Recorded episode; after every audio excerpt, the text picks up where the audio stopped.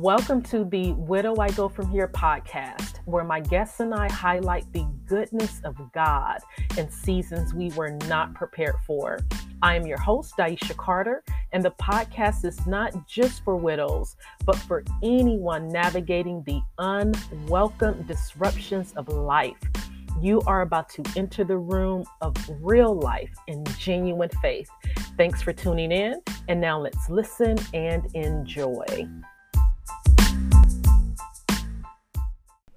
Hello, welcome back to another episode of the Widow I Go From Here podcast. I am your host, DiEsha Carter, and my mission is to inspire widows to embrace the kingdom way of navigating love and loss. And today's episode is about how grief is spiritual. And, you know, the more that I walk with widows, the more that I walk with grievers in general, I am seeing more and more how grief, yes, it is emotional, but grief is deeply spiritual. And Satan uses grief as a tool to destroy our relationship with God. And so, before I even get into like the topic, if you will, I just had a situation that happened life is always happening, right? And so, if you don't know, I have three boys, and we have gotten really close since my husband died. And so, my 21 year old recently started dating a beautiful woman of God, and her mother was having a birthday party. And so, she invited us to her party. We had a great time. But before we left, we were like, let's take some pictures.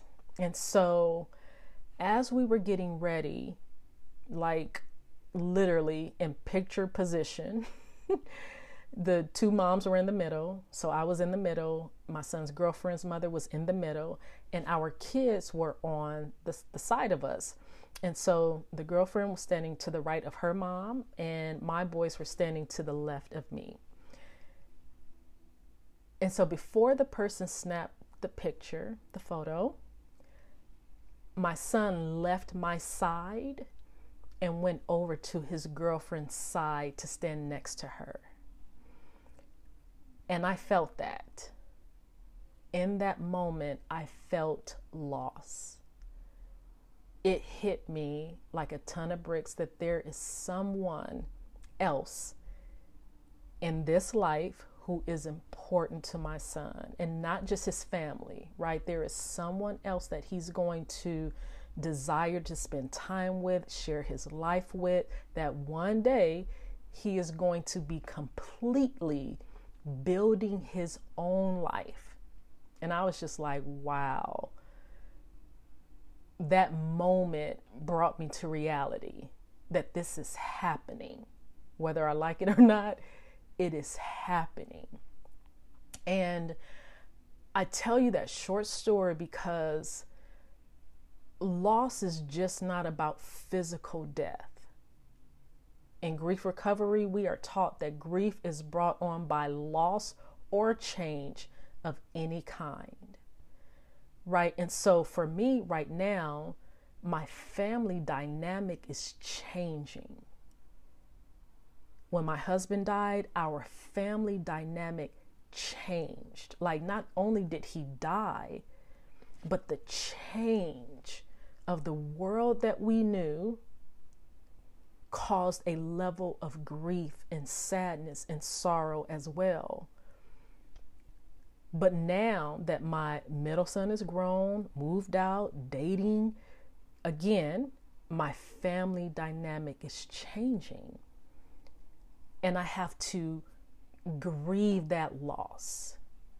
Right? And so, as I am walking it out as well in my own life, but I'm seeing the need to be aware that grief is also spiritual and deal with the spiritual ramifications of my pain, right? Because the thief, the Bible says the thief comes only to steal, kill, and destroy. Like the enemy wants me to think that I'm losing my son instead of gaining someone who will hopefully help my son fight spiritually. Right? The enemy wants me to think that another woman is going to take my place instead of celebrating the fact that my son will hopefully have someone in his life that can show him the love of God in a in a romantic way right? That's what i had. That's why wouldn't i want that for him?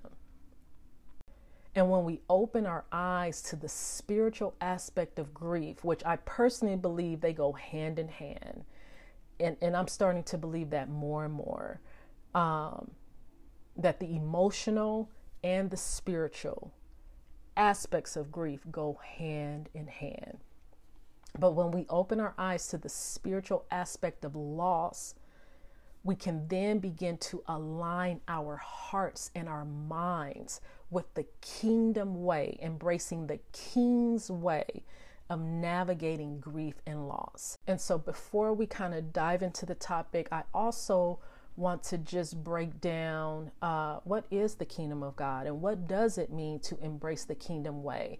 And so, first, the kingdom of God is the reign and rule of God in heaven, on earth, and within you. I'll say that one more time. The kingdom of God is the reign and rule of God in heaven, on earth, and within you.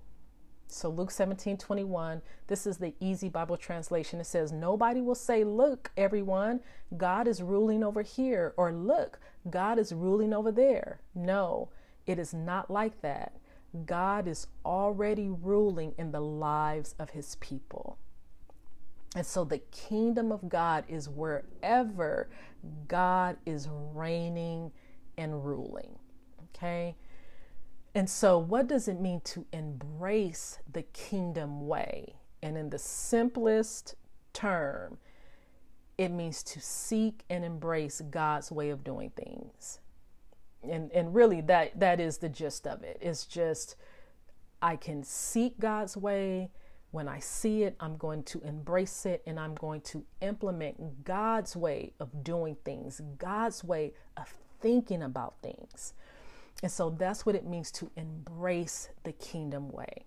And so, and, and we are at an advantage because Jesus Christ is the exact representation of the Father. We don't have to guess. We can look at Jesus, look at the way he lived his life, and study how he responded to his grief and his losses in order to find our way in this season.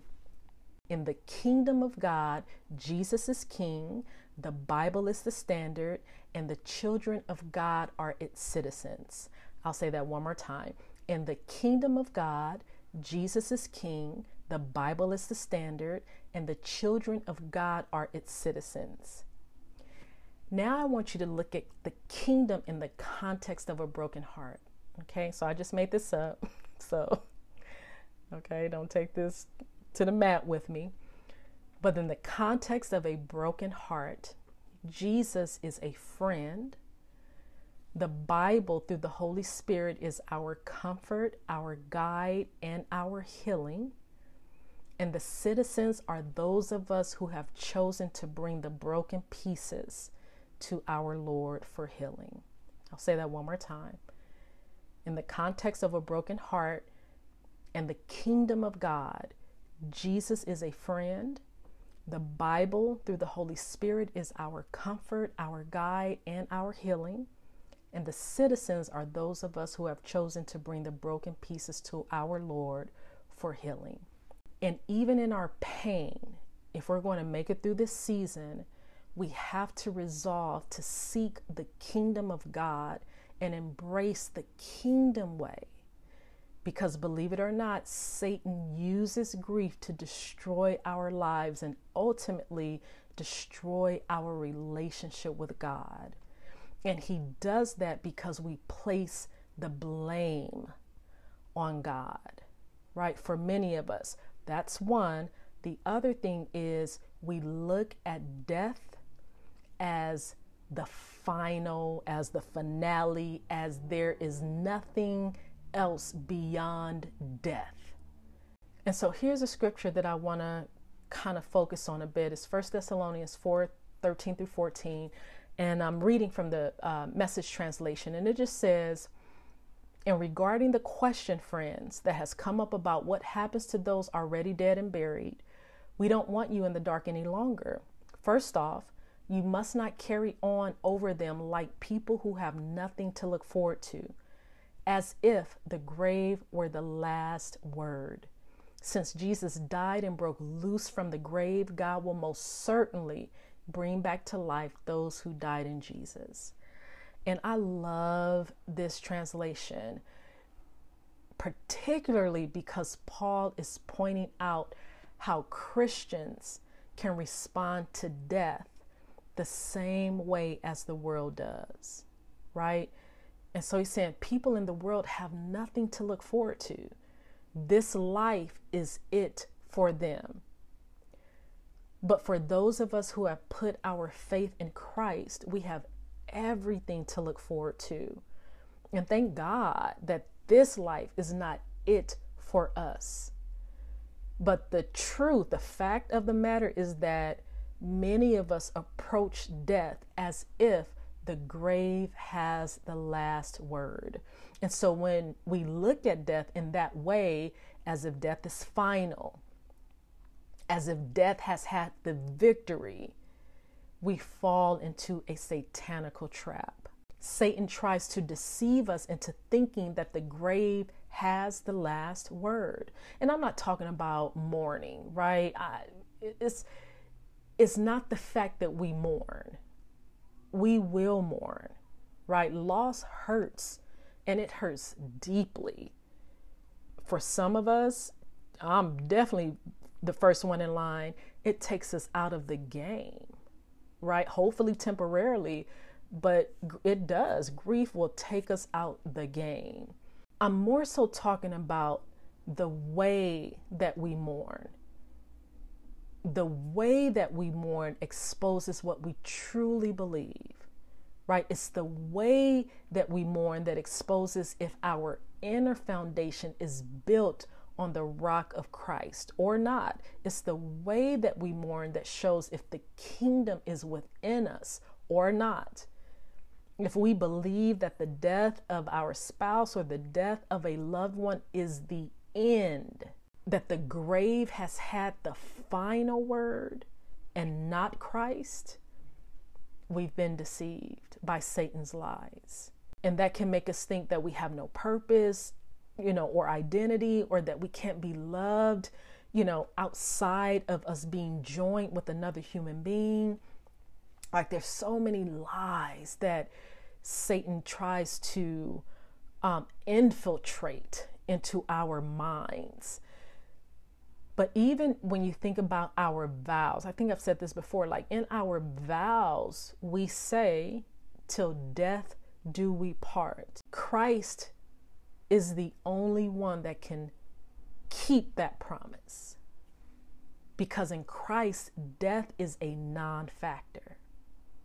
And so we can rely on Jesus to keep his promise that he will never leave us, that he will never forsake us, meaning that we are never alone. But grief makes us feel like we are. So I want to touch on three truths about death today. So, truth number one death is a spiritual issue.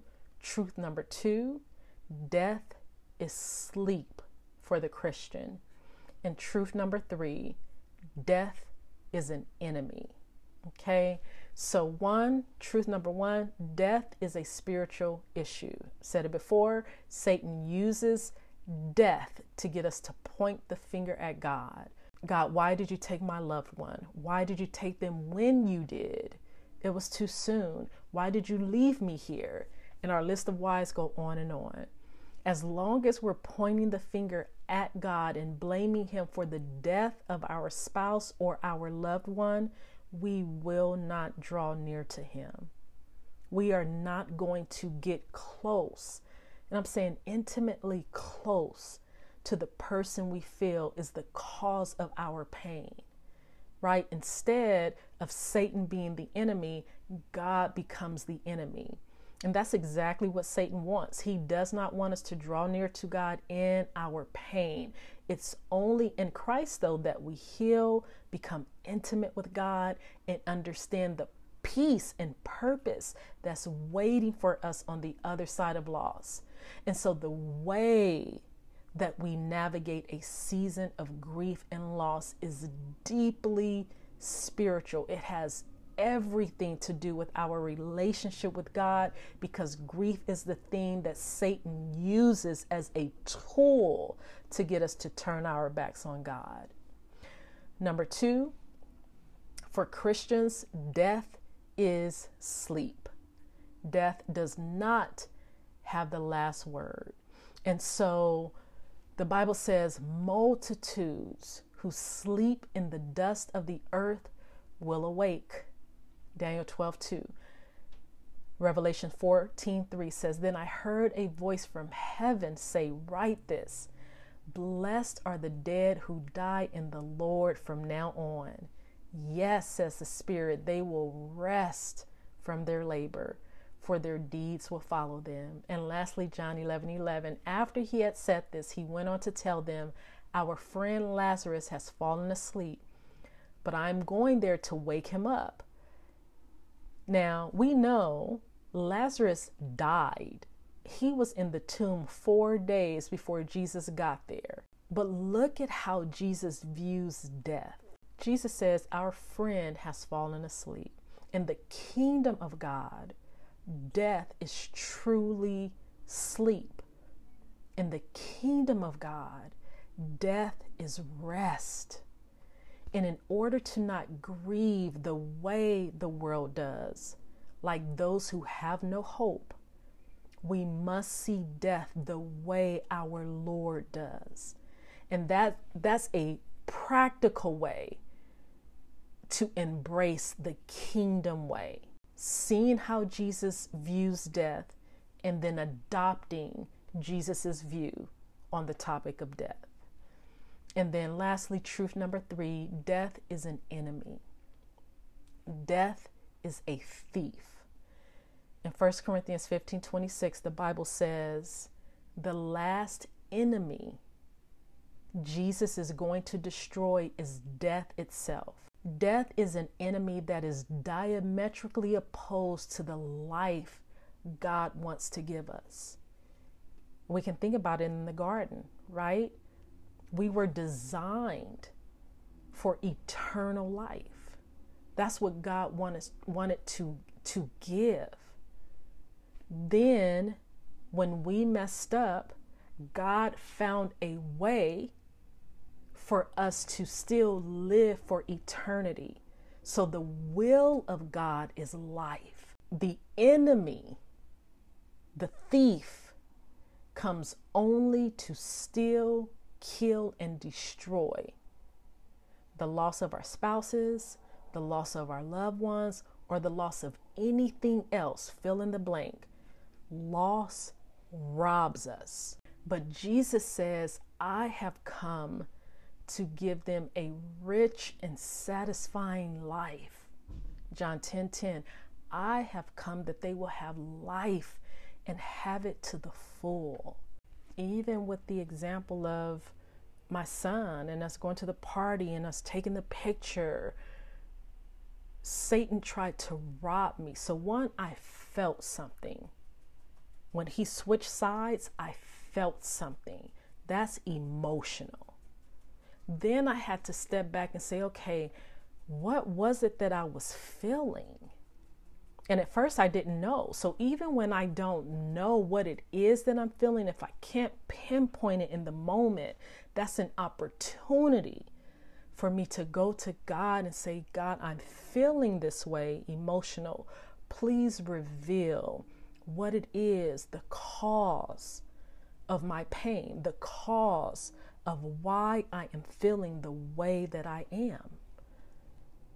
And I could trust, I can rely that the Holy Spirit, because Jesus is with me, because Jesus never leaves me, never forsakes me, because He is always with me, I can trust that He's going to give me the answer. He's going to bring to light what it is, right? The thing that I'm feeling. Then once I know, then I can line that up because I already know Satan is trying to get me to believe something that is contrary to, to Christ, opposite, diametrically opposed.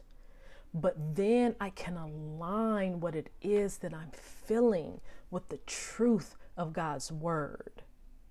Right? And so I'm seeing that when I don't use that process, when I don't, when I feel a thing and I don't stop long enough to explore it, that that is when Satan gets in there. And not even just explore it, but explore it by taking it to Christ and allowing him to reveal what's inside, right? And sometimes I I can do that, still don't know. I'll go to sisters and be like, "Man, this is what I'm feeling, this is what I'm thinking. I would love your input, your advice."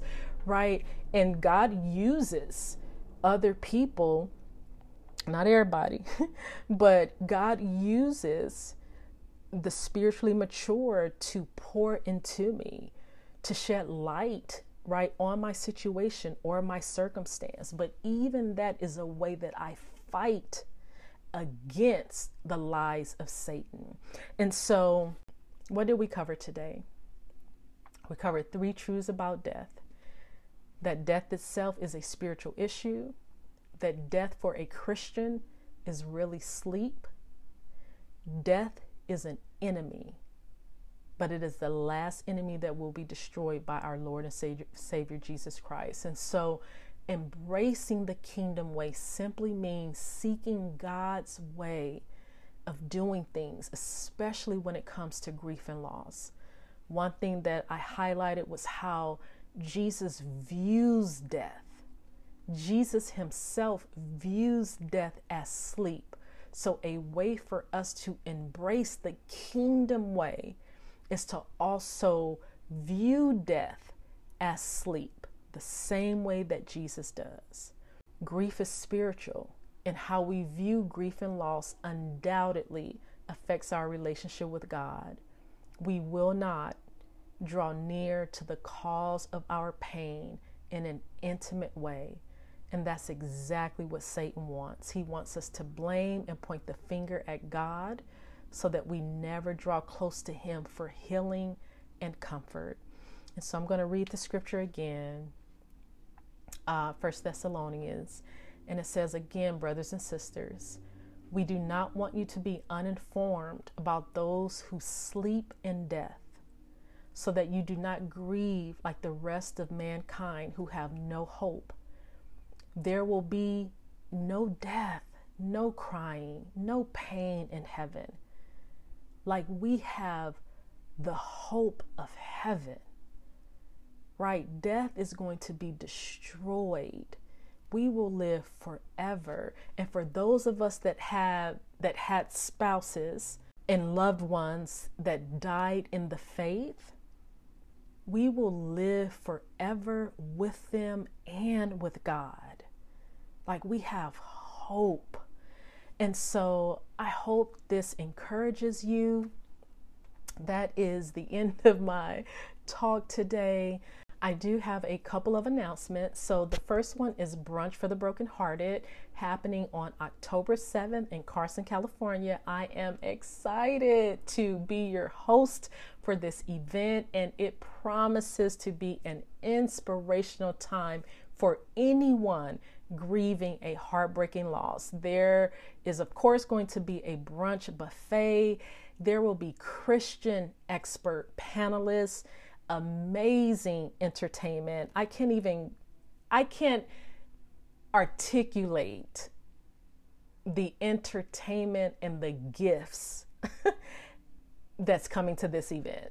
There will be prizes and giveaways and just so much more. So I will put the link to register in the show notes, um, but it would not be without our sponsors. And today I am honored to highlight Damsel in Defense and Damsel Mentor Vicky Jack- Jackson. The mission of Damsel in Defense is to equip, empower, and educate women to protect themselves and their families.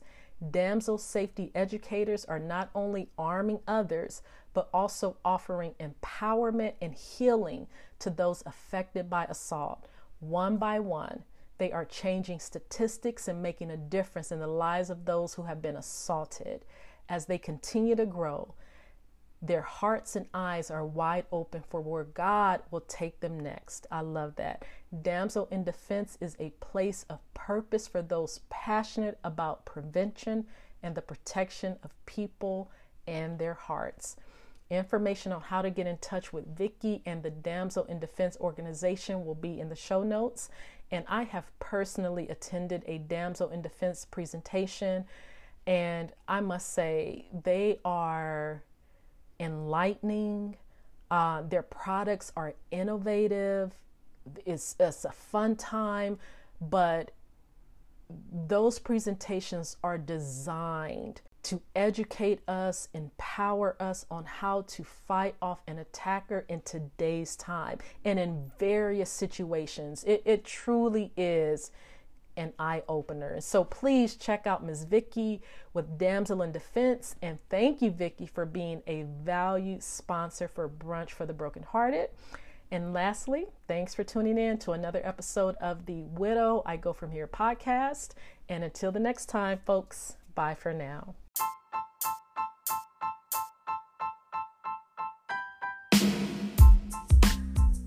Thanks for listening. If you enjoyed the podcast, please share it, rate it, and write a review. I would greatly appreciate it. You can also leave me a personal message. There's a button that says message, and it will allow you to leave me a voicemail. I would love to hear from you. Episodes are released on the first Wednesday of every month. To check out what I'm up to, please visit me at widowigofromhere.com. And until the next time, bye for now.